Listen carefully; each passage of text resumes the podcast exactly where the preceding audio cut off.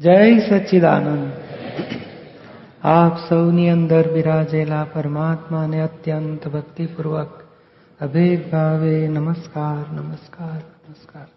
જય સચ્ચિદાનંદ બન્યું તે ન્યાય. પાનું સોળમું. ખેંચ છોડે, તે જીતે. ત્યાંથી શરૂઆત કરીશું. થોડા પાના રહ્યા છે. બહુ જ ક્રીમ વાતો છે બધી. ખરેખર તો દાદાને કહે ને કે એક જ પેરેગ્રાફ ધ્યેય તરીકે રાખીએ અને જીવનમાં જો વાપરીએ ને, તો એટલું બધું જ્ઞાન છે એમાં. ખરેખર તો દાદા કે એક જ વાક્ય પકડીને ચાલો ને અમારું. તમારે જિંદગીભરના ગુચવાડાનો અંત આવી જાય અનબોક્સ થઈને ઊભો રહે.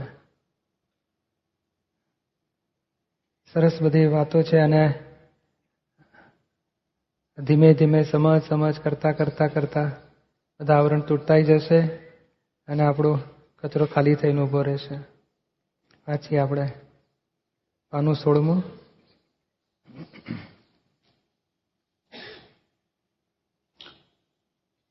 પાનું સોળમું સત્તરમું. ખેંચ છોડે તે જીતે. પાન સત્તર. આ જગતમાં તું ન્યાય જોવા જાય છે. બન્યું એ જ ન્યાય. આણે તમાચા માર્યા તો મારી ઉપર અન્યાય કર્યો એવું નહીં, પણ જે બન્યું એ જ ન્યાય. એવું જ્યારે સમજાશે ત્યારે આ બધો નિવેડો આવશે. એક તમાચો મારે છે. અને લોકો કે સરે રે આને કેટલું દુઃખ આપ્યું? આ ખોટું કરી રહ્યો છે. આ બિચારાને કેટલું સહન કરવું પડે છે? આ તમાચો મારે છે, આની ઉપર. તો કે આપણે શું સમજવાનું? તમાચો ખાનારે. મારી માટે અન્યાય નથી, આ કરેક્ટ છે. એવું નહીં સમજીએ, તો પછી ગુના વધતા જશે. પૂર્વના ગુનાનો દંડ છે, આ તમાચો ખાવો હોય. એ દંડમાં આપણે નિમિત્તને ગુનેગાર જોઈએ છે. અને આ સરસ દાદા નિવેડો શબ્દ છે ને, કે તમે સમાધાન લાવો. કે છે કે ભાઈ મેં બે મોકલેલું, બે પાછું આવ્યું, એમાં શું એનો દોષ? એ નિવેડો લાવી નાખો, સમજી સમજીને, કે ના, આમાં કોઈનો દોષ નથી, હિસાબ પૂરો થાય છે. અને એક્ઝેક્ટ એમ જ છે. મોડું વહેલું જ્યારે ત્યારે આ સમજાયા વગર છૂટકો જ નથી. કોઈ અવતારમાં આ સમજશે ને, ત્યારે એનો મોક્ષના માર્ગે ચડશે ગાડી આગળ. પછી? બન્યું એ ન્યાય, નહીં કહો તો બુદ્ધિ કુદાકૂદ કુદાકૂદ કરશે. અનંત અવતારથી આ બુદ્ધિ લોચા વાળે છે. મતભેદ પાડે છે. ખરી રીતે બોલવાનો વખત જ ના આવે. અમારે કશું બોલવાનો વખત જ ના આવે. જે છોડી દે એ જીત્યો. એ પોતાની જોખમદારી પર ખેંચે છે. બુદ્ધિ ગઈ એ શી રીતે ખબર પડે. ન્યાય ખોળવા ના જઈશ. જે બન્યું એને ન્યાય કહીએ એટલે એ બુદ્ધિ જતી રહી કહેવાય. બુદ્ધિ શું કરે? ન્યાય ખોળ ખોળ કરે ને તેથી આ સંસાર ઊભો રહ્યો છે. માટે ન્યાય ના ખોળો. ન્યાય ખોળવાનો હોતો હશે? જે બન્યું એ કરેક્ટ તરત તૈયાર. કારણ કે વ્યવસ્થિત સિવાય કશું બનતું જ નથી. નકામી હાય હોય હાય હોય હમ તે બધી નકામી હાઈવોય કરવાનો. કે છે ને અમને કશું બોલવાનો વખત જ નથી આવતો. અમને સમાધાન જ રહે છે કે આ શા માટે બન્યું કેવી રીતે બન્યું કયા આધારે બન્યું ઠેઠ કયા કારણોથી બન્યું અને આ શેનું પરિણામ આવ્યું બધું અમને હાજર જ રહે છે. જેમ વાવમાં બોલીએ, તું ચોર છે. એટલે પેલી વાવ સંભળાવે. એટલે કે અન્યાય કહેવાય. આપણે સમજીએ કે આપણા બોલેલાનો પડઘો આવે છે. અહીં થોડી સેકન્ડો પછી આવે છે. જગતમાં એક અવતાર પછી આવે છે. ને અહીંયા ખાધું એટલે એક દાડામાં કંઈ ડિસ્ચાર્જ ન થતું. ચોવીસ કલાક પછી ડિસ્ચાર્જ થાય. તો આપણે સમજીએ કે ભાઈ આ ઝાડા થઈ ગયા એક ગઈકાલનું આજે કંઈ શું ખાધું નથી, તોય થયું. તો અહીં બધી ફિઝિકલ બાબતોમાં સમજી શકીએ છીએ. આ પડઘાની બાબતોમાં સમજી શકીએ છીએ. જગતની બાબતમાં પણ એવું જ છે. આપણી જ ભૂલના દંડ એક અવતાર પછી આવે છે. અને એ સમજાવવા નહીં સમજાવવાથી પછી મતભેદ પાડી દઈએ દથડામણો થાય, ડખોલો થાય, કચકચો કરીએ. તો કે એ બધું જ ધીમે ધીમે આ જ્ઞાન એવું ફિટ કરો કે બન્યું એ જ ન્યાય. આ બની રહ્યું છે, એમાં શુદ્ધાત્મા આવું કરતો નથી. પ્રકૃતિ આવું કરે છે, પૂર્વકર્મના હિસાબે. આ પ્રકૃતિ સાથે થાય છે, હું શુદ્ધાત્મા છું. બે પ્રકૃતિના હિસાબ પૂરા થાય એમાં કોનો દોષ કાઢવો? પછી? મહારાણીએ નહીં, ઉઘરાણીએ ફસાવ્યા. બુદ્ધિ તો માર તોફાન કરી નાખે. બુદ્ધિ જ બધું બગાડે છે ને? એ બુદ્ધિ એટલે શું? ન્યાય ખોળે એનું નામ બુદ્ધિ. કહેશે, શા બદલ પૈસા ના આપે? માલ લઈ ગયા છે ને? એ શા બદલ પૂછ્યું? એ બુદ્ધિ. આ બુદ્ધિનું સ્વરૂપ અહીંથી શરૂ આવું આવા બધા ફોડ દાદાના મળે છે. શું કામ પૈસો નથી આપતો? પૈસા મારા હકના છે કે છે? અને મેં માલ આપ્યો છે પૈસા એને આપવા જોઈએ. તો શા બદલ? એનું નામ બુદ્ધિ કે છે? એટલે આવા શબ્દો ઓળખી પાડવા જોઈએ કે આ શું કામ નથી કરતો? શું સમજે છે એના મનમાં? મેં શું બગાડ્યું છે એનું? મને કેમ પજવે છે? એ બધા બુદ્ધિના તોફાન ઓળખો અને એને જુદા રાખો. અને આપણી પાસે જબરજસ્ત મોટું વિજ્ઞાન છે. બુદ્ધિ તો ખાલી થઈ જાય તરત જ. પછી? બુદ્ધિ તો માર અન્યાય કર્યો એ જ ન્યાય. પાંચમી લીટી અન્યાય કર્યો એ જ ન્યાય. આપણે ઉઘરાણી કર્યા કરવી. કહેવું અમારે પૈસાની બહુ જરૂર છે ને અમારે અડચણ છે. ને પાછા આવી જવું. પણ શા બદલ ના આપે કહ્યું એટલે પછી વકીલ ખોલવા જવું પડે. સત્સંગ ચૂકી જઈને ત્યાં બેસે પછી. જે બન્યું એ ન્યાય. કહીએ એટલે બુદ્ધિ જતી રહે. બોલો, આટલું કરીને આવવાનું કે છે? વ્યવહાર કરવાનો? મારા પૈસાની બહુ તકલીફ છે, હો. પ્લીઝ મને આટલો પૈસા પાછા આપો. મારી બહુ મુશ્કેલી છે. રડ રડ કરું નાટકની જેમ. પાછા આવતા રહે. પણ મહી બુદ્ધિ જ એકડો માંડવો નહીં. એ આવો છે ને, એની પાસે આટલા બધા પૈસા છે ને, આટલા પૈસા કેમ છોડતો નથી ને? મેં શું બગાડ્યું છે ને, આ માણસને સીધો કરવો પડશે? એ જો બુદ્ધિ વાપરી, એકડો માંડ્યો ને, એટલે પછી બગડો, તગડો, ચોકડો, કકડાટ વધી જશે. ના કે શા બદલ પૈસા ના આપે, એટલે પછી ફટકે મગજ પછી વકીલો રાખે ને. કારણ કે સત્સંગ ચૂકી જઈને પછી ત્યાં બેસે. પછી ઉઘરાણી આવી તો આવી ના આવે, કારણ જેમ પેલો અકળાય દાદાગીરી કરે ને એટલે પેલાનું મગજ ફટકે. કે આ બહુ વધારે પડતો અકળાઈ કરે છે ને, એને આપવા જ નથી પૈસા. બીજાને આપીશ, પણ આને તો નહીં આપો. મારે જ થતું ને મને ટાઈમ જ ના હું સત્સંગ કરું કે ઉઘરાણી લેવા તો જવું જ નહીં. તો બે ચાર મહિને પછી પ્રોબ્લેમ આવે પેલા મશીનમાં, એટલે એની કંપનીમાં જવાનું થાય. પેલા સાહેબ સામે, તેરા પૈસા બાકી તો સાહેબ આપી દો. આપી દે શાંતિથી. બાકી કકડાટ જ નહીં. પણ મારા આવી જતા હતા પૈસા, કોઈ દાળ બગડતા નહોતા. અને એ ઉલટાનો, લોકો કહેશે હે, તારા પૈસા મળી ગયા? હા, મને તો તરત આપી દીધા. અરે, હું ચાર મહિનાથી ધક્કા ખાઉં છું, પૈસો જ નથી આપતો. એટલે આ વ્યવસ્થિત દેખાય. ડખો ના કરે તો સામેથી આવીને પડે. પેલો રોજ માથે જ ઊભો હોય, પેલો એને પજવે, તું આવીશ આયા કરજે પૈસો નહીં મળે તને. એટલે આ વ્યવહાર કે સત્સંગે ચૂકી જઈને પછી ત્યાં બેસે. સત્સંગે બગડે ને પૈસો તો આવે જ નહીં. એટલે જેણે ઉઘરાણી બાકી હોય ને એને સત્સંગ છોડવો નહીં. તો સત્સંગે જશે ને ઉઘરાણી. આવવાની જ નથી. નિરાંતે સત્સંગ કરીને પછી જઈએ ને તો કે કદાચ મન ફર્યું હોય તો આવે ખરા. પછી? મહી એવી શ્રદ્ધા રાખવાની કે જે બને છે એ ન્યાય. છતાંય વ્યવહારમાં આપણે પૈસાની ઉઘરાણીએ જવું પડે તો એ શ્રદ્ધાને લીધે પાનું અઢાર આપણું મગજ બગડે નહીં. એના પર ચીડિયા ના ખાય અને આપણને અકળામણે થાય નહીં. જાણે નાટક કરતા હોય ને એમ ત્યાં બેસીએ. કહીએ, હું તો ચાર વખત આવ્યો પણ ભેગા થયા નહીં. આ વખતે કંઈ તમારી પુણ્ય હો કે મારી પુણ્ય હો? પણ આપણે ભેગા થયા જ કહીએ. એમ કરીને ગમત કરતાં કરતાં ઉઘરાણી કરીએ. અને તમે લહેરમાં છો ને? હું તો અત્યારે મહા મુશ્કેલીમાં સપડાયો છું. ત્યારે કહે તમને શું મુશ્કેલી છે?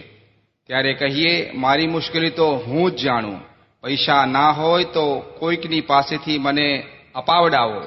આમ તેમ વાત કરીને કામ કાઢવું. લોકો અહંકારી છે તો આપણું કામ નીકળે. અહંકારી ના હોત તો કશું ચાલે જ નહીં. અહંકારીને એનો અહંકાર જરા ટોપ પર ચઢાવીએ ને તો બધું કરી આપે. પાંચ દસ હજાર અપાવડાવો કહીએ. તોય હા અપડાવ અપાવડાવું છું. કહેશે, એટલે ઝઘડો ના થવો જોઈએ. રાગ દ્વેષ ના થવો જોઈએ. સો ધક્કા ખાય, છતાં ના આપ્યું તો કંઈ નહીં. બન્યું તે જ ન્યાય, કહી દેવું. નિરંતર ન્યાય જ. કંઈ તમારી એકલાની ઉઘરાણી હશે? બોલો. આ લોકો અહંકારી છે કે છે. સહેજ અહંકાર માન બાન આપો ને ધીમેથી એનું મન પલળે કે સારું તને આપીશું. તમે મોટા માણસ કંઈક તમે તો બધું પહોંચી વળો. કોઈક જગ્યાએથી અપાઈ દો ને કે છે પણ પેલું જો એને અહંકારને છંછેડ્યો, તો તો ઉઘરાણીએ ગઈ અને ધક્કા ખવડાયા જ કરે અને પાછું વેર બાંધે. એટલે આ કે છે ને ઝઘડો ના થવો જોઈએ રાગદેશ. સો ધક્કા ખવડાવે, છતાંય મન બગડે નહીં, તો પેલી ઘેર બેઠા ઉઘરાણી આવશે, દાદા કે છે. અને આવું બધું બોલો કે છે ગમત કરતા કરતા, હવે મારી પુણ્ય એવો કે તમારી પુણ્ય. આપણે ભેગા થાય જ મોટી અજાયબી કહેવાય. હસતા હસતા દાદા કળા કરે છે. કારણ શું છે, આ પૈસાની કિંમત નથી. કોઈને દુઃખ ના થાય, એની કિંમત છે. એના અહંકારને છંછેડાય નહીં કારણ આપણને ખબર નથી, આ પૂર્વના હિસાબ આજે પૂરા થાય છે, આવ્યા કે ના આવ્યા વ્યવસ્થિતને આધીન છે. પણ અત્યારે જે અહંકારથી, બુદ્ધિથી દખલો કરીને સામાન્ય છંછેડાય છે અહંકાર એનો એ જ વધારે ગૂંચવાડો ઊભો કરે પછી. પછી? પ્રશ્ન કરતા ના ના બધા ધંધાવાળાને હોય ને દાદાશ્રી આખું જગત મહારાણીથી સપડાયું નથી ઉઘરાણીથી સપડાયું છે. તે ઘણા મને કહે છે કે મારી ઉઘરાણી દસ લાખની આવતી નથી. પહેલા ઉઘરાણી આવતી હતી. કમાતા હતા ત્યારે કોઈ મને કહેવા નહોતા આવતા. હવે કહેવા આવે છે ઉઘરાણી શબ્દ તમે સાંભળેલો કે? મહારાણી એટલે સમજાયું ને?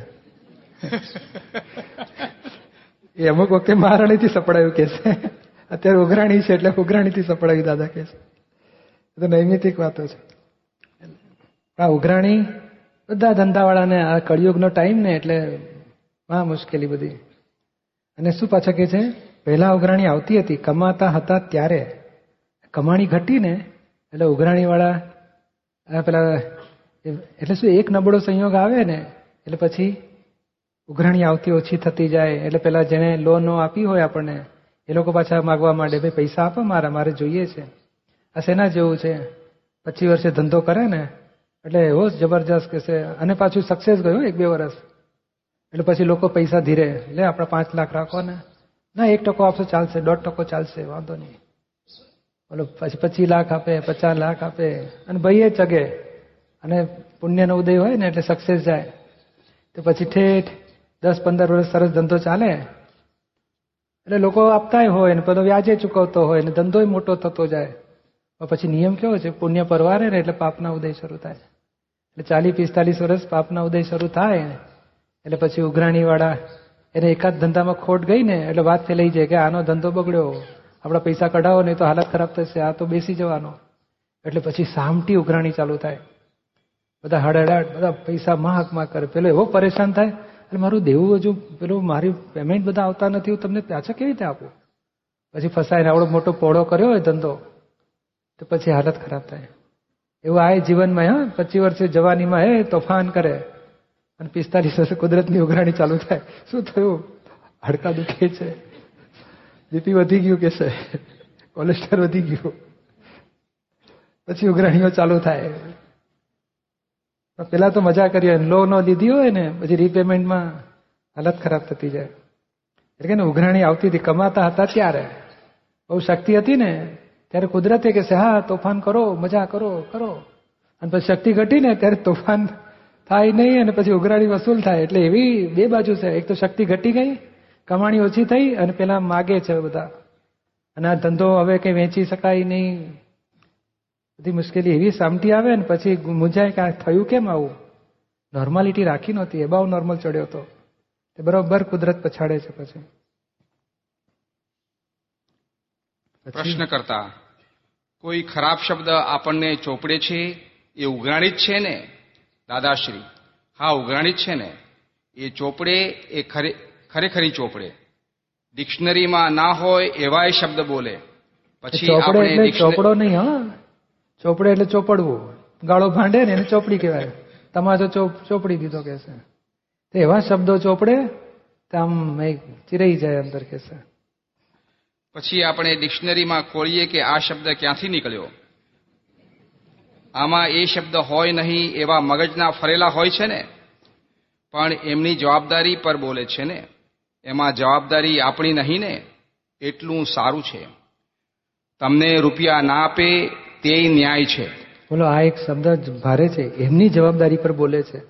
આપણે રિએક્શન ના આપીએ, વિતરાગ રહીએ ને, તો એનું જોખમ એને માથે જશે, આપણે માથે નહીં આવે. આ બેફામ કઢાવા, પૈસા કઢાવા એવું બોલે છે ને, એને ખબર નથી કે, બોલો મનુષ્યપણું ની સિદ્ધિ વટાવી રહ્યો છે. મનુષ્યપણું કોઈને જાનવરમાં જશે અને ભયંકર, પેલાને તો કેટલાક તો એવા શબ્દો બોલે ને, તો પેલાને એટેક આવીને તરફડીને મરી જાય. તો બોલો, પેલાને અધોગતિ થઈ જાય. એટલે આ બહુ મોટું જ્યારે પૈસા આપીએ છીએ, તો જેવા વિનયથી લે છે.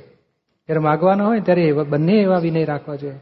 આ જેમ તેમ બોલે અથવા તો આ જેમ તેમ બોલે તો બેવ પોતપોતાની જવાબદારી પર છે. એટલે આ સમજવા જેવું છે કે આ દંડ ભોગવતી વખતે વિનય, મર્યાદા સમજણપૂર્વક બધું ઉકેલ લાવજો આ સંસારમાંથી.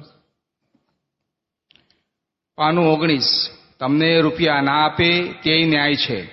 પાછા આપે છે તે ન્યાય છે. આ બધો હિસાબ મેં બહુ વર્ષો પહેલા કાઢી રાખેલો.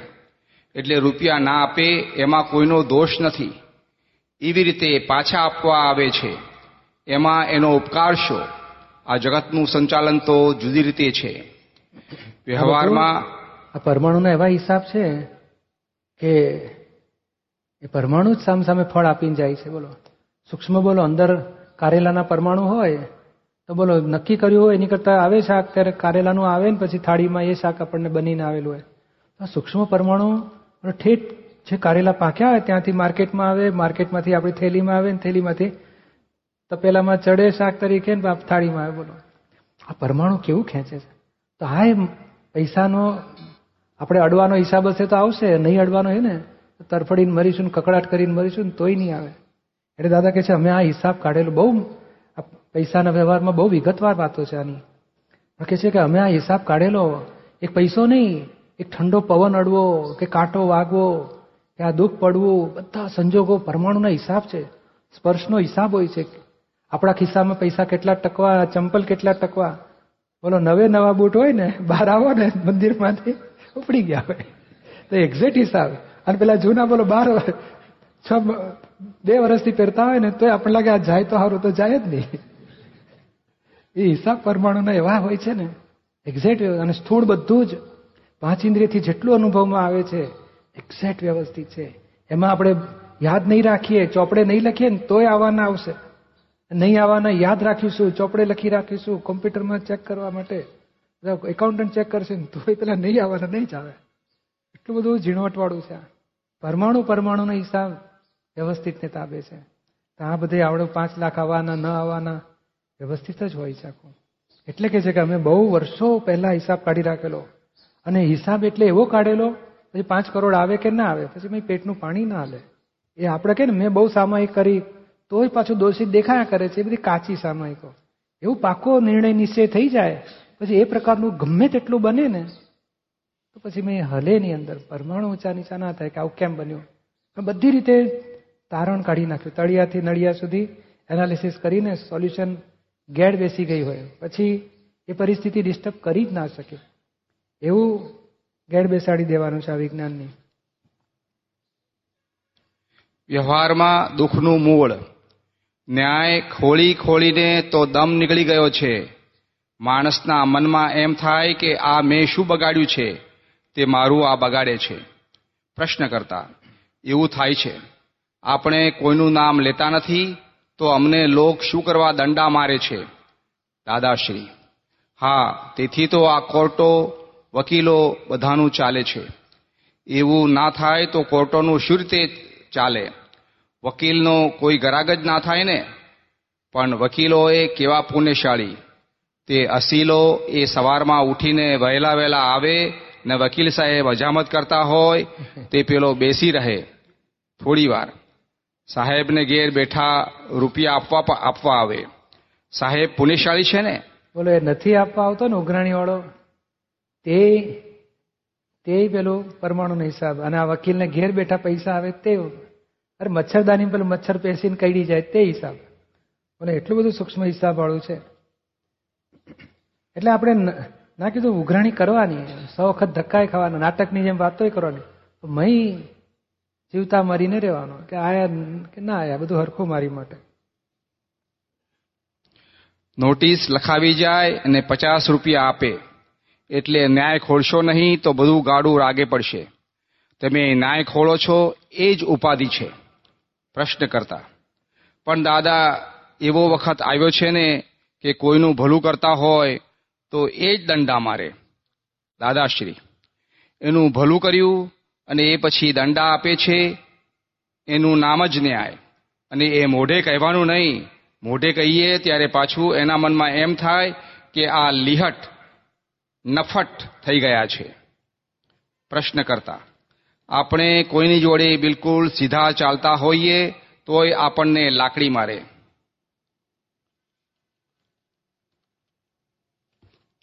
પાનું વીસ, દાદાશ્રી. લાકડી મારે તે જ ન્યાય. શાંતિથી રહેવા નથી દેતા પ્રશ્ન કરતા. બુશકોટ પહેર્યો તો કહેશે બુસ્કોટ કેમ પહેર્યો? અને આ ટી શર્ટ ઘરમાં તો ખાસ થાય પછી? અને અને આ ટી શર્ટ પહેર્યું તો કહે ટી શર્ટ કેમ પહેર્યું? એ ઉતારી નાખીએ તોય કહે કેમ ઉતારી નાખ્યું? એવું બને છે ને તમારે? બને બને. ને? તો અનુભવ કહો ને બોલો, બહારવાળા ઓછી ઉપાધિ કરાવે, ઘરવાળા જ ઉઘરાણી કરાવી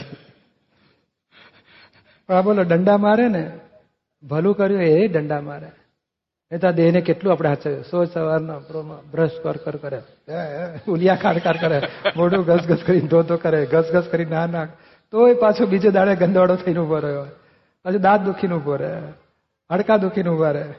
એટલે આ દેહ જેને આપણો પોતાનો માન્યો પંપાડીએ તોય દુઃખ આપે, તો બીજા દુઃખ ના આપે એનો એનો છો ગુનો બિચારાનો? પણ આ કેવા છે? હિસાબ વાળું જગત છે બધું. એટલે આ એ જ્યારે આવે દંડ, ત્યારે ચૂપચાપ સમજી જવાનું કે મોકલેલું જ પાછું આવ્યું છે.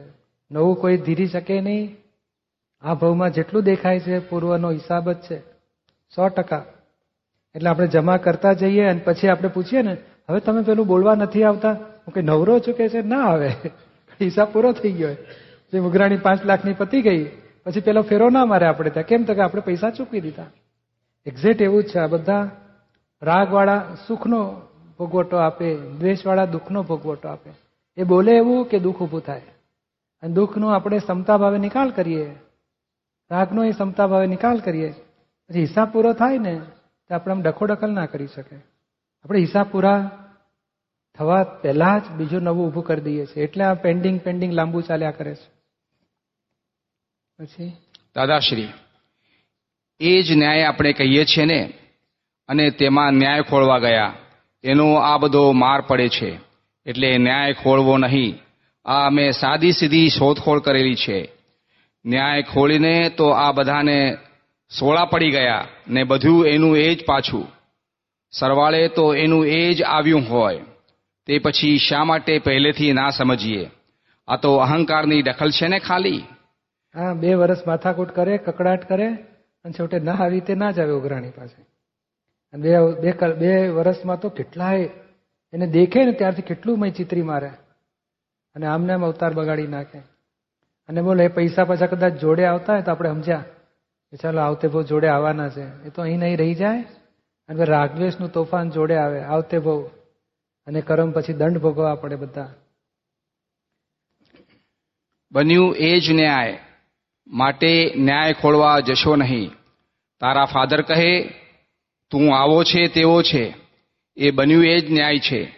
એમની પર દાવો નહીં આપવાનો, માંડવાનો કે તમે આ સા સારું આમ બોલ્યા.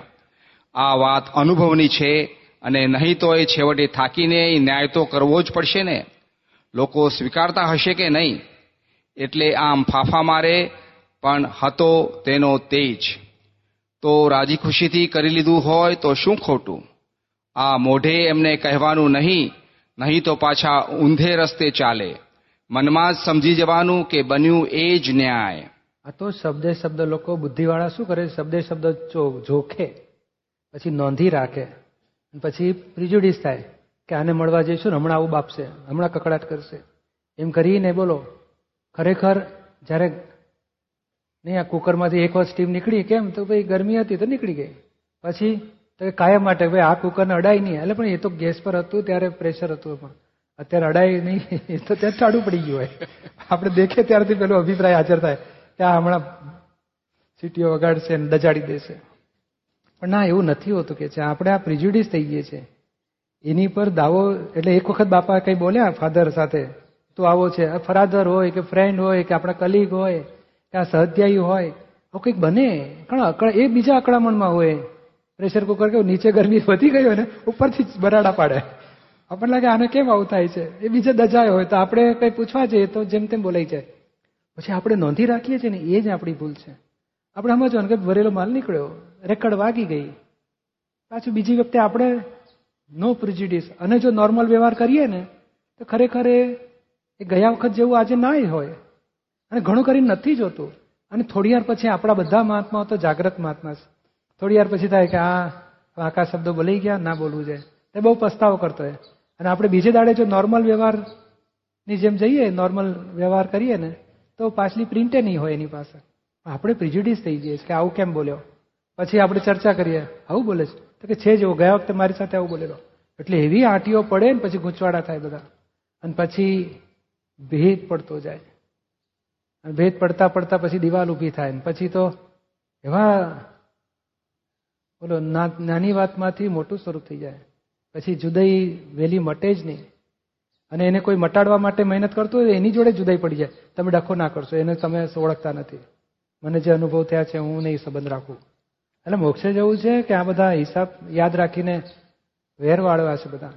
પણ આ નાની નાની વાતમાંથી આ બધું આકે ને કે તું આવો છે, તેવો છે સાંભળતાની સાથે બુદ્ધિ બધું પકડી રાખે છે અને કે છે, આવું કેમ મારી સાથે વ્યવહાર કરે છે? જાણે આપણે કોઈ સાથે વાંકો વ્યવહાર કરતા જ ના હોય. બહુ પરફેક્ટ કરતા હોય. અને લોકોનો જરા વાંકો આવ્યો તો મેં અકળી જઈએ અને જેમ તેમ આક્ષેપો મૂકી દઈએ. એ બંને ભૂલ છે. આપણે આપણું જ જોઈએ કે મારાથી આવી ભૂલ થાય છે, એનાથી થઈ શકે. અને આપણે અપેક્ષા રાખે કે મારાથી ભૂલ થયા પછી સામો મારી સાથે આડો જ વ્યવહાર કરે એવું રાખીએ આપણે અક્ષર કે ના, આપણે એમ થાય કે મારી ભૂલ થઈ, પણ તમે માફ કરો અને આપણે પ્રેમથી રહીએ. મારે નથી વધારે આંટીઓ રાખવી. દરેકની સાથે વ્યવહાર કરવામાં એવું જ રાખવું જોઈએ આપણે.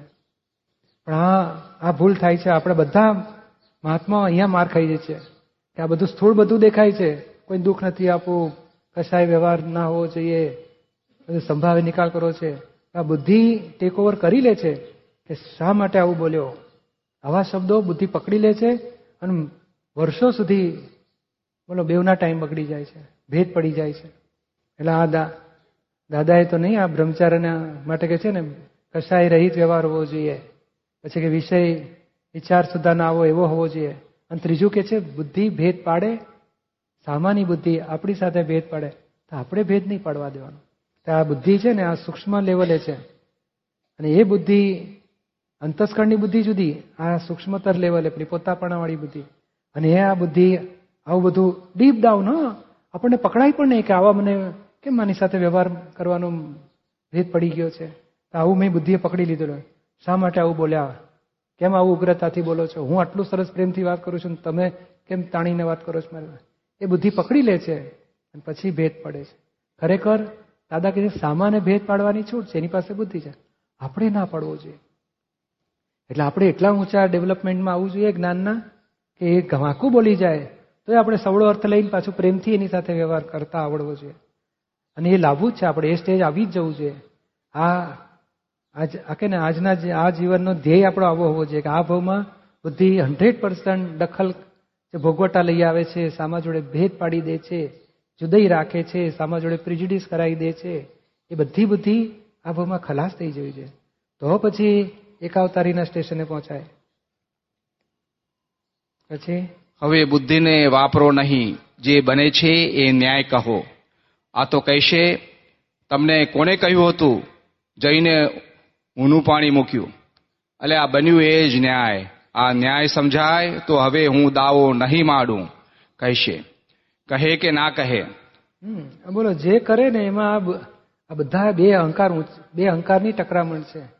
એક પત્નીનો અહંકાર, કાં તો પતિનો અહંકાર, કાં તો બોસનો અહંકાર, નોકરનો અહંકાર, બાપનો અહંકાર, છોકરાનો. બે અહંકાર વચ્ચે. અને પછી જેનો અહંકાર ઊંચો હોય ને એ બીજાને ભૂલ કાઢી કાઢીને છંછેડી છંછેડીને નીચો રાખે ને ત્યારે પોતે ઊંચો આવે. આ સંસારનું સ્વરૂપ છે. એટલે આ જો નાની વાતમાં હવે પહેલો પાણી બિચારો મૂકતો હોય તે શું કામ મૂકી દીધો? શું કામ મૂક્યું એટલે? એ શું કામ શબ્દ છે ને? એ કોણ બોલે છે સમજીએ ને તો આપણને સમજાય કે રેકર્ડ બોલે છે. અને કોણ બોલે છે અને શું બોલે છે શોધીએ ને તો કે આવું કેમ બોલે છે મારે આવું શું કામ બોલ્યો? શું કામ? કોણ બોલે છે તો કે રેકર્ડ બોલે છે, એવું લાક્ષમાં રાખવાનું. શું બોલે આપણે? જોખીએ પાછું. શબ્દે શબ્દ જોખીએ અને પછી એમાંથી બુદ્ધિ અન્યાય થયો એવું સમજી અને દાવા જ માંડે, અંદર આંટીઓ રાખે. એટલે આ બધા શબ્દો પર કોણે કહ્યું તું? શા માટે આવું કર્યું? શું કામ મારી સાથે આમ કરે છે? આ બુદ્ધિના સ્વરૂપ ઓળખી રાખો. અને બુદ્ધિ ના વપરાય ને, એવો ધ્યેય રાખવાનો છે કે ના, મારે બુદ્ધ આપણે શુદ્ધાત્મા થાય એટલે બુદ્ધિના પક્ષમાં જવું નથી. પ્રજ્ઞાના પક્ષમાં રહેવું છે. બુદ્ધિના પક્ષમાં આવ્યા બુદ્ધિ શું છે? આ દેખ્યું એટલે બુદ્ધિ રિસીવ કરે. કાને સાંભળ્યું, બુદ્ધિ રિસીવ કરે. અને તરત અસરમાં આવી જાય છે બુદ્ધિ. અને ત્યારે કે તને અસર થઈ, હું જુદો છું. આજે આ કોન્વર્સેશન એવી જાગૃતિ છે કે બુદ્ધિથી પોતે જુદો રહે અને પ્રજ્ઞાના પક્ષમાં આવી જાય. પછી બુદ્ધિનો અમલ તૂટી જાય છે. એટલે આ જરાક મય થાય ને, તમને કોણે કહ્યું તું, એવું મય ઊભું થાય, પછી શબ્દો નીકળે છે. ત્યારે જ પકડો, અંધી શું કામ ઊંધું જુઓ છો? તો પછી બુદ્ધિનું જોર તૂટશે. એટલે આપણા મહાત્માઓને આ બુદ્ધિની સામે પુરુષાર્થ માંડવાનો છે. અને ઘણા ખરા ડખા દખલનું કારણ બુદ્ધિ જ હોય છે. એ બુદ્ધિની સામે જાગૃતિ નહીં હોવાથી બુદ્ધિનું તોફાન ચાલ્યા કરતું હોય છે. પછી? ભૂખ્યા હોય એટલે આપણે કોઈને જમવા બેસાડીએ અને પછી એ કહે, તમને જમાડવાનું કોને કહ્યું હતું? નકામાં અમને ઉપાધિ કરી, અમારો ટાઈમ ગયો. એવું બોલે તો આપણે શું કરવું? વાંધો ઉઠાવવો? આ જે બન્યું એ જ ન્યાય છે. ઘરમાંથી બેમાંથી એક જણ બુદ્ધિ સમાવી દે ને, તો રાગે પડી જાય. પાનું એકવીસ. બે માંથી એકની બુદ્ધિ. પેલા ભાઈ સાહેબની આમ થામ થા. અરે ચંદુભાઈ આવી ગયા આવો આજે ઘરે આવજો બપોરે જમવા. પેલી વાઈફ કહેશે તમે ગમે તેને બોલાય બોલાય કરો છો, ઉપાધિઓ. પછી બે માંથી એક બુદ્ધિ ચાલી ને એટલે ઝઘડો થાય ઘરમાં. મહેમાન ગયા પછી, હા. આમ દેખતાની સાથે થાય કે આ પાછા આમ કાકા અમથા કોકને બોલાયા જ કરતા હોય છે અને તો એકે તૈયારી રાખવાની. વાઈફે તૈયારી રાખવી પડે ભાઈ આ રોજ એક બે લઈ આવશે એટલે આપણે ત્રણને બદલે પાંચ જણાનું બનાવો. પછી વાંધો નહીં. પણ આ બુદ્ધિ ઊભી થાય છે કે આવું શું કામ કરો છો? તમે શું કામ આવા બધા માણસોને ભેગા કરો છો? ખોટી ઉપાધિઓ કરાવો છો? બુદ્ધિ વપરાય એટલે ડખા શરૂ થઈ જાય પછી. એ એની બુદ્ધિમાં હોય તો પછી શું થાય? રાતે ખાવાનું એ ના ભાવે પછી. વરસાદ વરસતો નથી એ ન્યાય છે. ત્યારે ખેડૂત શું કહે? ભગવાન અન્યાય કરે છે. એ એની અણસમજણથી બોલે છે. તેથી કરીને કંઈ વરસાદ વરસી જશે? નથી વરસતો એ જ ન્યાય. જો કાયમ વરસાદ પડતો હોય ને તો દર સાલ ચોમાસું સારું કરતો હોય ને તો વરસાદને શું ખોટ જવાની હતી? એક જગ્યાએ ધૂમ ધડાકા કરીને ખૂબ પાણી રેડી દે અને પેણે દુકાળ પાડી દે. કુદરતે એ બધું વ્યવસ્થિત કરેલું છે. તમને લાગે છે કુદરતની વ્યવસ્થા સારી છે? કુદરત બધું ન્યાય જ કરે છે. એટલે આ બધી સૈદ્ધાંતિક વસ્તુ છે. બુદ્ધિ જતી રહેવા માટે આ એક જ કાયદો છે. જે બને છે એ ન્યાય માનીશ એટલે બુદ્ધિ જતી રહેશે. બુદ્ધિ ક્યાં સુધી જીવતી હશે? બને છે તેમાં ન્યાય ખોળવા જાય તો બુદ્ધિ જીવતી રહે. આ તો પછી એ બુદ્ધિ સમજી જાય. બુદ્ધિ લજવાય પછી. એને લાજ આવે. બોલ્યું કે હવે આ ધણી જ આવું બોલે છે. એના કરતાં આપણે ઠેકાણે પડવું પડશે. એટલે બુદ્ધિને ઓળખી પછી એનાથી જુદા રહેતા જઈએ, એને ઓળખી, એને જોઈએ, તો પછી ધીમે ધીમે બુદ્ધિનું જોર તૂટતું જાય. અને આ કહે ને કે આપણને તો બધાને અનુભવ થઈ ગયો. પેણે દુકાળ પાડી દે, અહીં ધૂમ ધડાકા કરીને વરસાદ પાડી દે. તે વરસાદમાં તો કે બન્યું એ જ ન્યાય, બન્યું એ વ્યવસ્થિત ચાલો તો આપણે અહીંયા થોડું બાકી રાખીએ.